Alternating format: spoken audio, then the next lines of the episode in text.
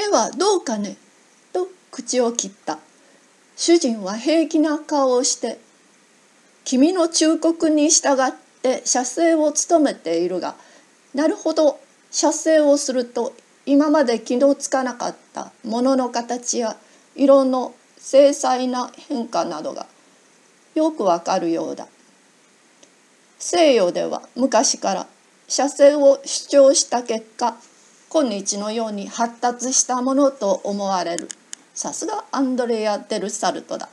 と日記のことはお首にも出さないでまたアンドレア・デル・サルトに感心する。美学者は笑いながら「実は君あれはデタラメだよ」と頭をかく。何が？と主人はまだ偽られたことに気がつかない。あって君のしきりに感服しているアンドレア・デル・サルトだ。あれは僕のちょっと捏造した話だ。君がそんなに真面目に信じようとは思わなかった。ははは。と大気圧の体である。我が輩は縁側でこの対話を聞いて彼の今日の日記にはいかなることが記されるであろうかと。あらかじめ想像せざるを得なかった。この美学者はこんないい加減なことを吹き散らして人を担ぐのを唯一の楽しみにしている男である。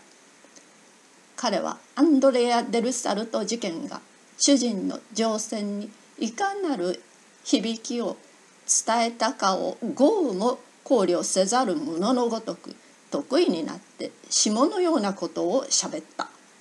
いや時々冗談を言うと人が真に受けるので大いに滑稽的美観を挑発するのは面白い。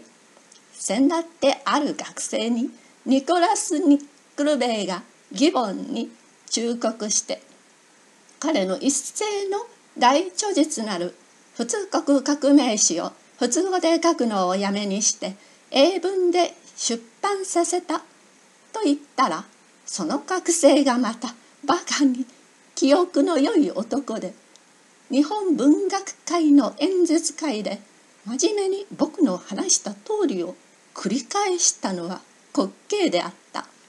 ところがその時の傍聴者は約100名ばかりであったが皆熱心にそれを傾聴しておった。それからまだ面白い話がある。先だってある文学者のいる席でハリソンの歴史小説「セオ・ファーノ」の話が出たから僕はあれは歴史小説の中でハクビである。ことに女主人公が死ぬところは危機人を襲うようだと評したら僕の向こうに座っている知らんと言ったことのない先生が「そうそうあそこは実に名文だ」と言った。それで僕はこの男もやはり僕同様この小説を読んでおらないということを知った。神経弱性の主人は目を丸くして問いかけた。そんなでたらめを言ってもし相手が読んでいたらどうするつもりだ？あたかも人を欺くのは差し支えない。ただ化けの皮が現れた時は困るじゃないかと感じたもののごとくである。美学者は少しも動じない。何その時は別の本と間違えたとか何とか言うばかりさ。と言ってケラケラ笑っている。この美学者は金縁の眼鏡はかけているがその性質が車屋の黒に似たところがある。主人は黙って日の出を輪に吹いて我が輩にはそんな勇気はないと言わんばかりの顔をしている。